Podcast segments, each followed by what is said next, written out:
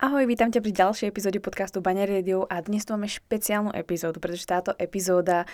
je čiastočne tvorená vami a ja za to moc ďakujem, pretože prišla mi jedna z prvých otázok na mňa, ktorá mi bola poslaná cez stránku baňary.com, takže pokiaľ by si po tejto epizóde mala pocit, že aj ty máš otázku a chcela by si, aby na tvoju otázku bola urobená epizóda, tak chod na web baňary.com, kde môžeš vlastne buď na pravej strane, alebo sa ti vyhodí zvlášť okno, kde sa môžeš vlastne spýtať mňa nejakú otázku.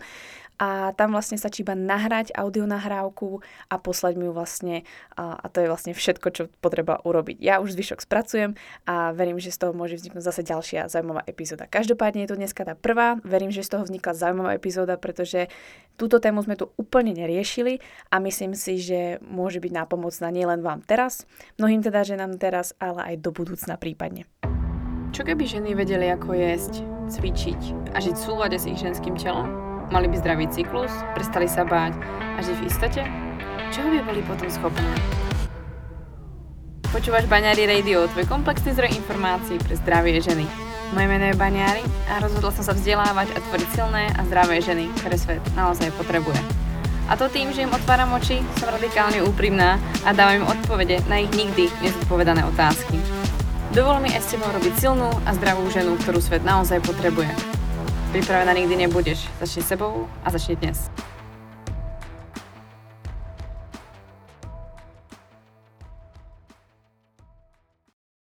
Ahoj, je normální dostat menstruaci během kojení? Eh, můj syn má půl roku a menstruace se mi vrátila, když mu byly tři měsíce a prý údajně minkům eh, mlíčko tak nechutná, když žena menstruuje. Je na tom něco pravda? Děkuji za odpověď. Měj se, pápa Monika.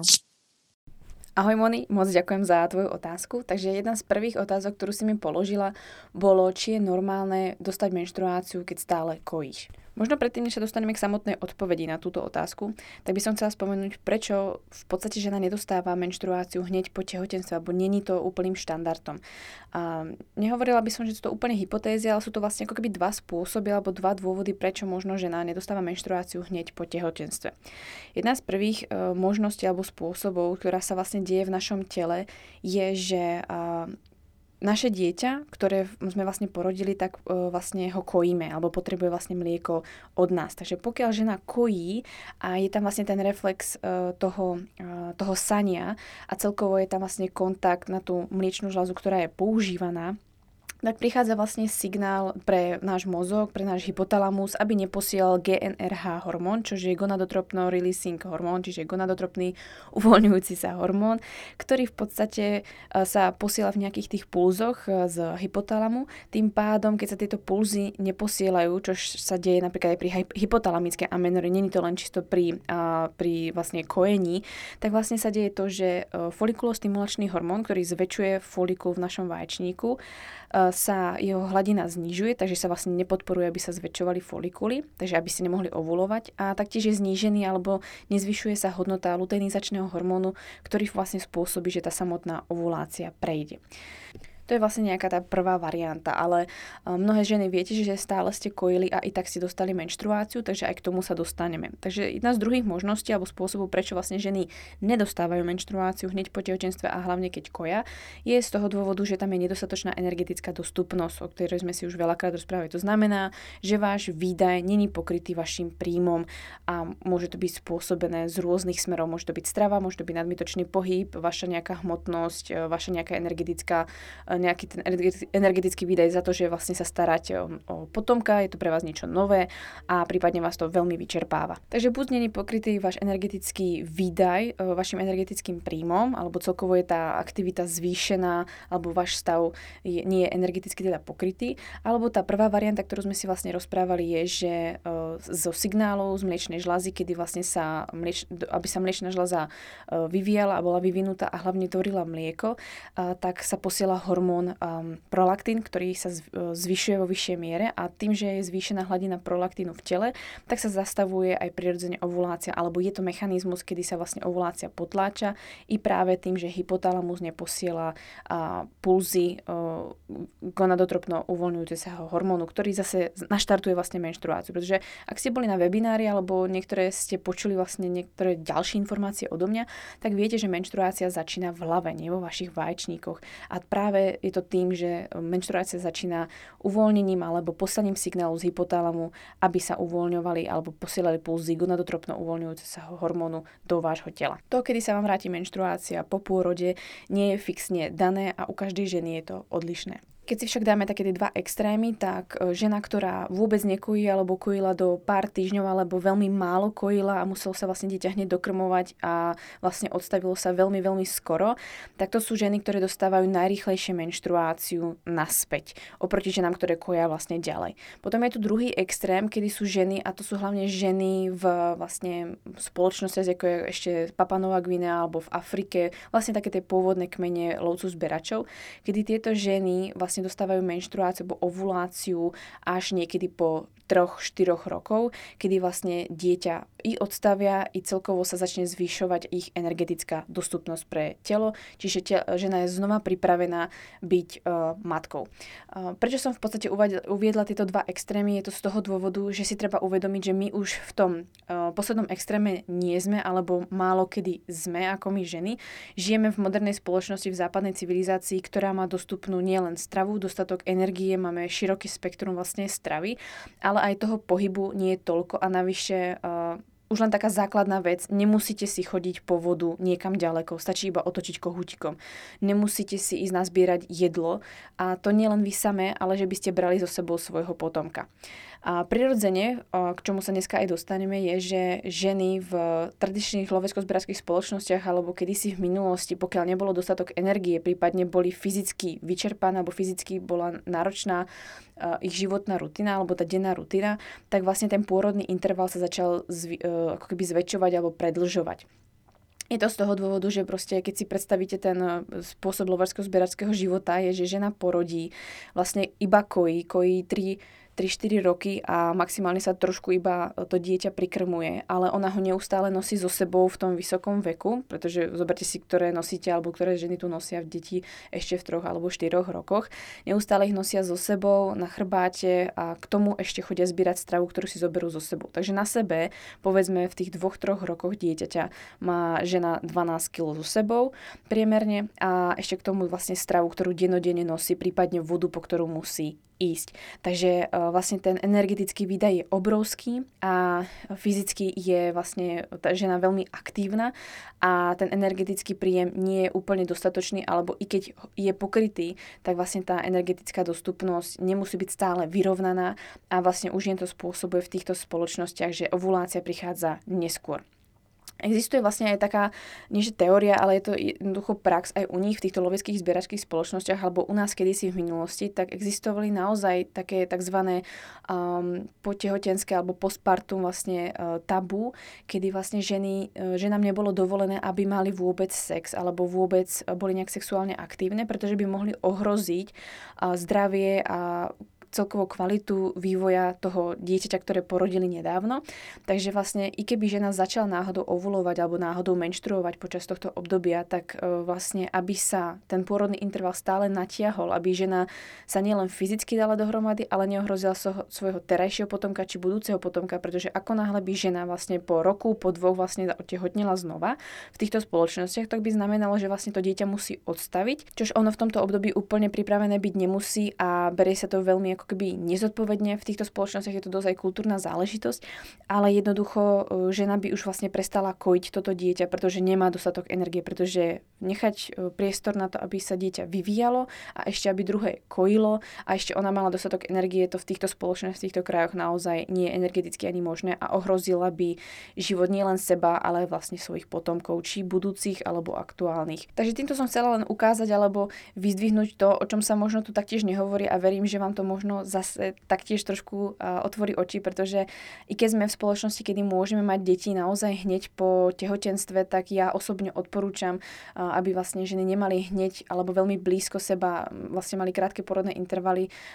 medzi vlastne ďalšími tehotenstvami, pretože to ohrozuje nielen zdravie toho, z tej matky, ale aj vlastne kvalitu toho potomka, ktoré môže prísť. I keď sme v spoločnosti, kedy je dostatok stravy a nie každá žena môže povedať, že je na tom zdravotne fajn a mnohým trvá aspoň rok, dva sa dať nejak dohromady, zvyknúť si vlastne na ten životný štýl a obzvlášť, ak sú to prvorodičky. Takže také spoločenské tabu uh, po tehotenstve nemať vlastne sex, alebo je to vlastne zakázané z, z rôznych dôvodov, tak uh, malo slúžiť hlavne ako ochrana, pretože i keď sa zvýšila šanca, že žena je fyzicky pripravená, alebo respektívne sa navrátil ten cyklus, tak nebolo to 100% isté a dbalo sa hlavne vždy na kvalitu toho potomka, než na kvantitu u ľudského druhu. Ženy v týchto spoločnostiach teda nemajú e, dlhé mesiace, niekedy naozaj aj roky nemajú menštruáciu a deje sa aj napríklad to, že ženy, ktoré majú svoje dieťa posledný krát okolo tých 40 rokov, tak si nemusia ani dokonca navrátiť ten cyklus v týchto spoločnostiach a takže vlastne prechádzajú do tej e, menopauzy oveľa rýchlejšie než napríklad my. Ale keď sa pozrieme na tú našu spoločnosť, kde sa vlastne my nachádzame, aká je realita pre nás, je všeobecne dôležité si uvedomiť, že my máme e, oveľa vyššie hladiny hormónov, hladín hormónov, pohlavných hormónov v našom tele než ženy napríklad týchto loveckých zbierských spoločnostiach. Je to hlavne kvôli tomu, že máme viac energie, máme viac uh, možností, uh, alebo respektíve to naše telo je on lepšie postarané a nemáme toľko fyzickej aktivity denne, i keď niektoré môžete povedať, že veľa cvičíte, ale je rozdiel extrémne cvičiť a je rozdiel celý deň sa hýbať a zabezpečovať neustále nejakú potravu alebo starať sa vlastne iba o domácnosť v nejakých podmienkach, ktoré si neviete možno aj samé predstaviť. A ešte sa do toho starať iba o nielen jedno, ale niekoľko detí. Takže je to úplne ako keby iný svet. Takže treba si iba uvedomiť, v akej situácii alebo v akej realite žijeme my. No a vlastne v tom, kde žijeme my, kedy máme tej stravy oveľa viac, je dostupnejšia a dá sa povedať, že vlastne tá výchova dieťaťa nie, že je jednoduchšia, ale povedzme, že je pre možnosť mať ďalšie dieťa oveľa dostupnejšia. To znamená, že naše porodné intervaly tým, že je viac jedla, financií a prípadne môžeme si e, zaobstarať nejakú trebárs opatrovateľku alebo nám robiť, rodičia môžu pomôcť a podobne a fyzicky sa vieme rýchlo dať dohromady, tak e, krásne príklady sú aj vlastne z 18. alebo z 19. storočia, kedy sú ženy, ktoré napríklad vôbec nekojili a čisto iba rodili deti, takže boli ženy, ktoré mali úplne v pohode treba z 12 až dokonca 20 detí a myslím si, že existuje nejaký rekord skoro cez nejakých 30-40 detí, ale neviem, či sú nejaké doložiteľné veci k tomu. Každopádne k tomu som sa dostala v rámci antropologických knížiek a tam bolo práve zaujímavé to, že ženy, ktoré jednoducho žili v šlachtických práve rodinách, ktoré mali dostatok stravy, mali vlastne opatrovateľky, slúžky, ktoré sa starali vlastne nielen o ňu, ale aj o tie deti, tak vlastne tá žena bola fyzicky tak vždycky pripravená, možno nie úplne čo sa týka kostí alebo všetkých tých mikroživín a podobne, ale každopádne bola pripravená na to mať veľmi krátke pôrodné intervaly a bola schopná mať obrovské množstvo detí a keď to ešte znásobíte tým, že prípadne mali predpoklady na to mať dvojičky, trojičky, tak sa vlastne tieto počty mohli zvýšiť. Takže tým som chcela hlavne ukázať to, že si treba uvedomiť, že energetická dostupnosť sa bude znižovať aj tým, že vôbec kojíte, to, že vôbec sa o tie deti staráte, že si na to všetko samé, pretože dnes je taký ten nový trend neolokálne rodiny, kedy vlastne vaši rodičia žijú trebárs na druhej strane Slovenska alebo Čecha, Česka a vy jednoducho žijete úplne v inom meste a nikoho okolo seba nemáte a na to dieťa ste jednoducho samé, pretože manžel je v práci a i keď tak ste na to iba dvaja. Takže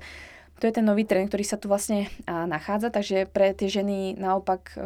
nie že by sa to až tak uľahčovalo, začína byť to zase zaujímavé po inej stránke, alebo možno náročnejšie. Takže to si treba iba uvedomiť, čo sa jednoducho deje a ako je náš život nastavený.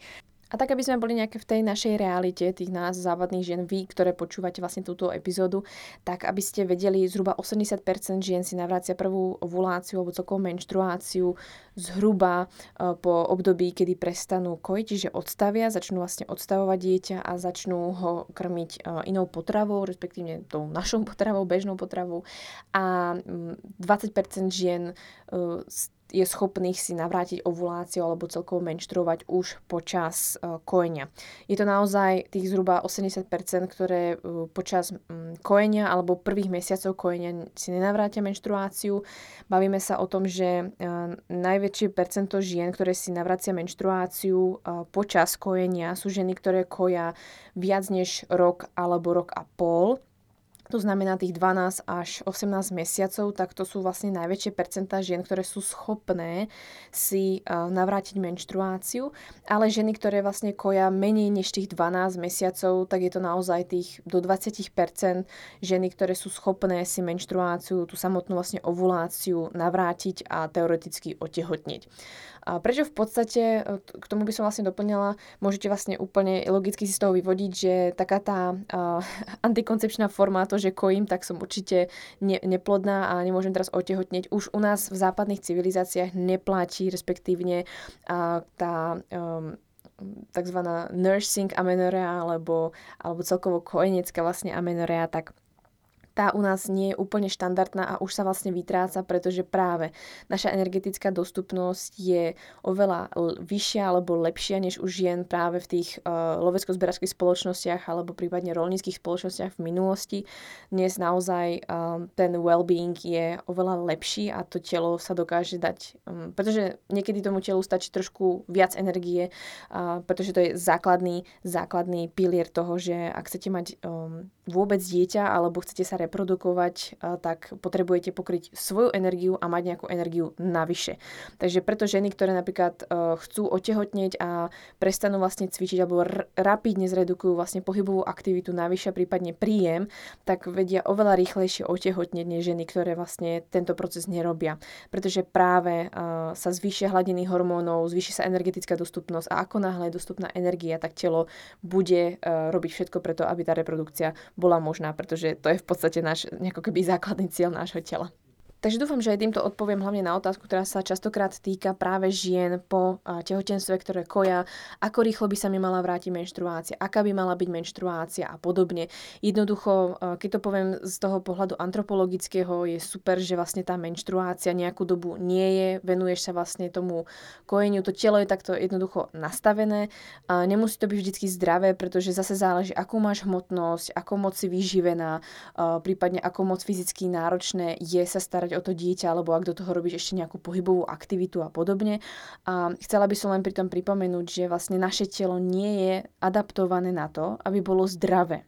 To znamená, že to naše telo je adaptované preto, aby bol dostatok energie a aby sa postaralo buď o teba, alebo vlastne o toho potomka. Je to neustály kompromis, ktorý vôbec nemá nič spoločné so zdravím. Vždycky budeš o kostnú hmotu, alebo o svaly, alebo o trávenie nejakým spôsobom prichádzať, zniží sa imunita a zase naopak sa bude zvyšovať a zlepšovať zase za iných podmienok. Naše telo naozaj nie je nastavené na to, aby bolo špičkovo zdravé, ale dokážeme to v dnešnej dobe. Takže ženy, ktoré nemajú dlhodobú menštruáciu, treba 3-4 roky po tehotenstve napríklad práve v tých lovecko-zberačských spoločnostiach,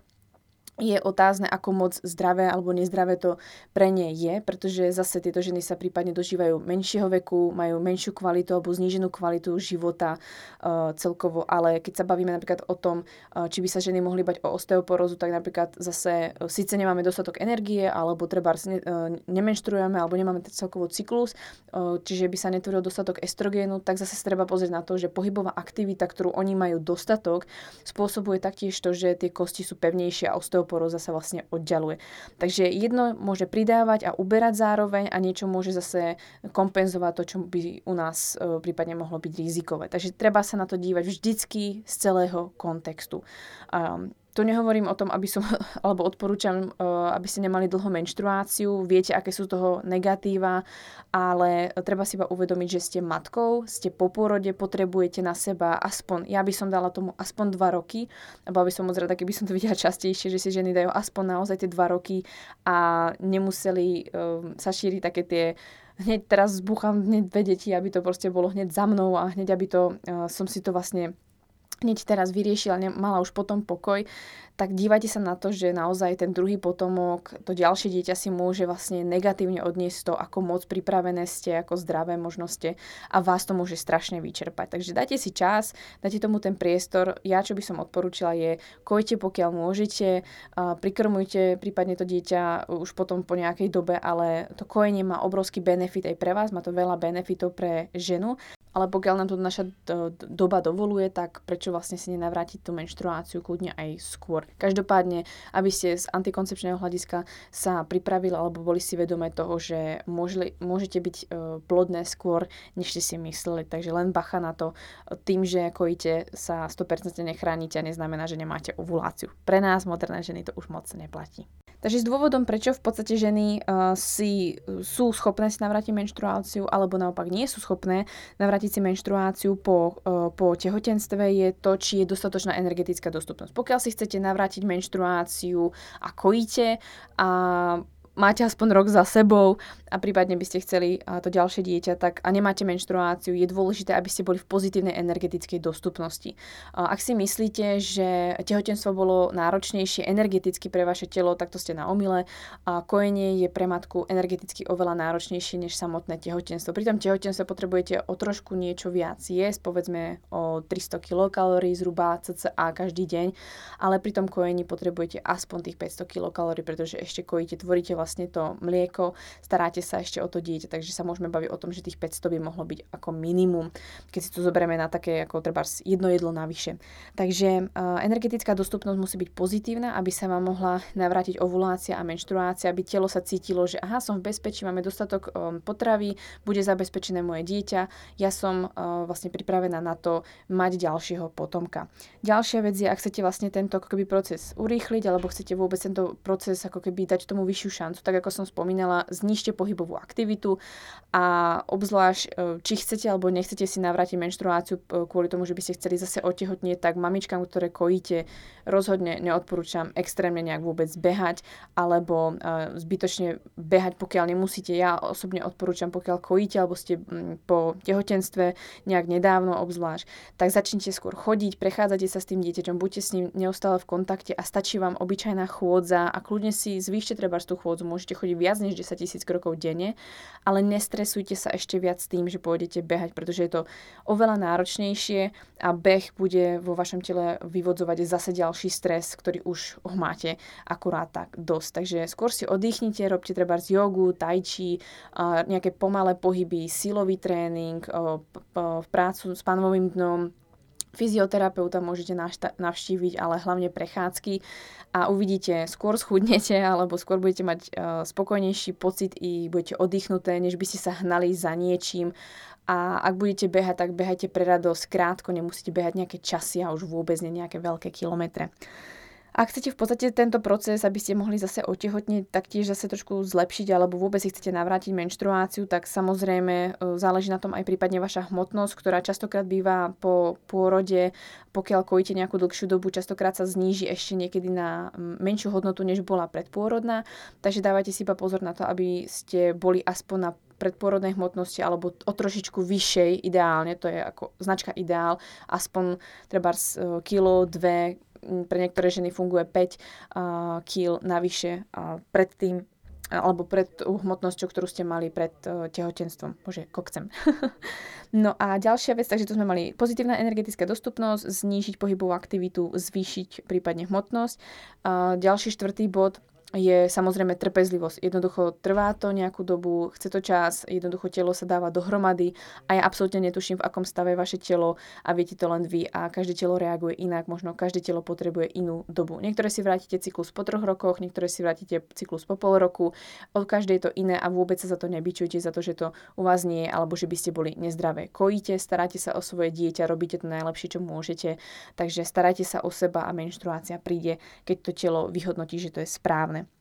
No a v podstate, keby ste chceli umelým spôsobom, čož neodporúčam, ale pokiaľ by uh, z nejakého dôvodu to tam bolo jediným spôsobom vlastne ako zvýšiť šancu otehotnenia e, alebo navrátiť tú menštruáciu, samozrejme potom odstaviť to dieťa. Ale myslím si, že to za to absolútne nestojí, aby ste odstavili dieťa e, na úkor toho, že potrebujete alebo chcete už mať druhého potomka. Dajte tomu čas, naozaj dbajte na tú kvalitu nad kvantitou, pretože predsa len to zdravie dieťaťa je vždy dôležité, či toho už narodeného alebo toho budúceho. No a na záver by som rada odpovedala na tú druhú časť otázky a to je, či je to nejak e, nevhodné pre dieťa, aby žena menštruovala, pokiaľ stále kojí. Tak s týmto názorom alebo s týmto bodom som sa ja osobne nestretla vo nejakej tej odbornej literatúry. Každopádne z jedinečne som sa ja stretla, bolo nejaké to e, práve zakazovanie alebo to tabu e,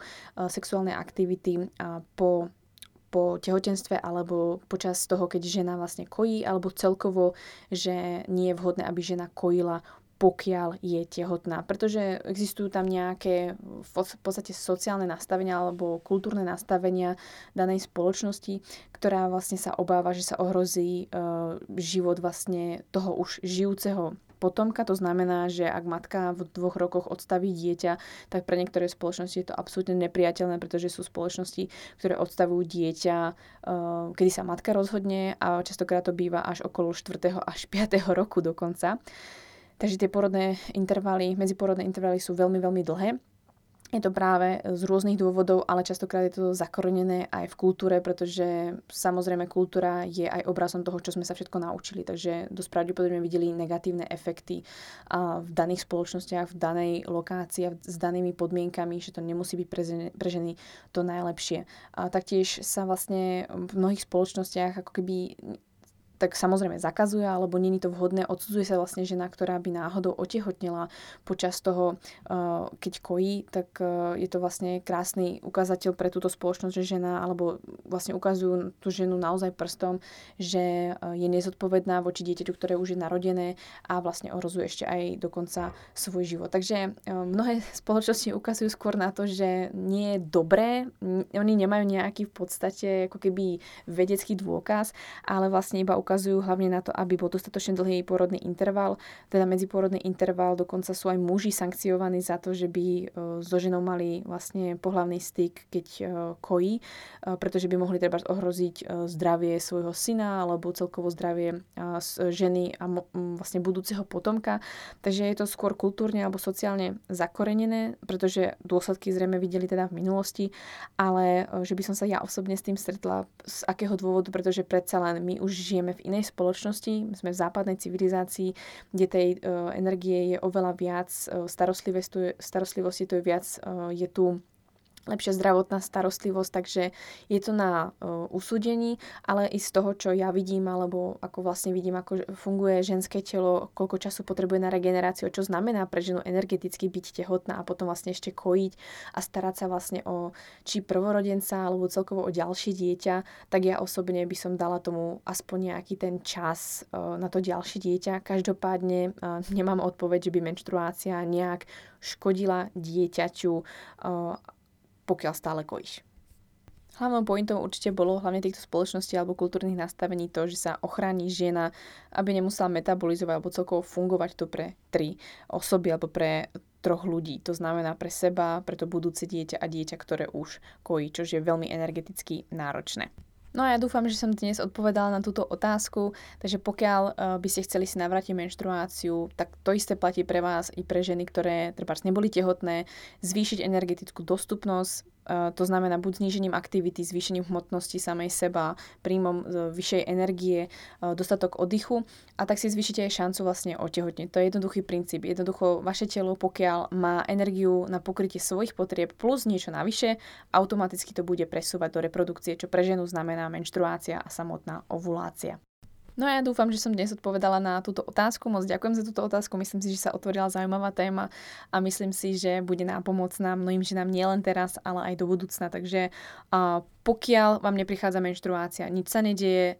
je to v poriadku, pretože vaše telo sa potrebuje dať dohromady, nemá dostatočnú energetickú dostupnosť, nemusíte sa kvôli tomu samozrejme prejedať alebo prestať sa vôbec nejak hýbať, ale treba si iba spojiť ten kontext, že teraz je to pre mňa fyzicky alebo psychicky i energeticky náročné to, to, že som vôbec po tehotenstve potrebujem sa fyzicky dať dohromady. Je tam nejaká tá psychika, emócie a to všetko je nejaký ten tlak na seba, takže dať si aj ten čas, postupne navyšovať ten svoj príjem alebo celkovo mať dostatočný príjem, pretože sa samozrejme deje, že mnohé ženy chcú strašne schudnúť, začnú hrozne cvičiť a vlastne nedajú si ten priestor na to, aby sa telo zregenerovalo. Berte to tak, že telo ako náhle sa bude cítiť v ohrození, tak vás bude e, cítiť sa vlastne bude v strese, tak bude zase pracovať proti vám a to nepotrebujete. Takže kľud, prechádzky, pohoda a pokiaľ sa dá urobiť si čas na seba a starať sa o seba, pretože pokiaľ začnete od seba, aj to vaše dieťa bude spokojné a prípadne sa môžete brzo tešiť v podstate na ďalšie dieťa. No, takže to je odo mňa dneska všetko, dúfam, že sa vám táto epizóda páčila a pokiaľ by ste mali teda akúkoľvek otázku, pošlite mu cez baňary.com, nahrajte mi ju, budem moc rada, teším sa zase na zaujímavú tému, ktorú vymyslíte vy. No a ak sa vám táto epizóda páčila, budem rada, ak budete zdieľať, prípadne napíšte recenziu, pretože to je to, čo pomáha zase mne. Majte sa krásne a užívajte si tento víkend.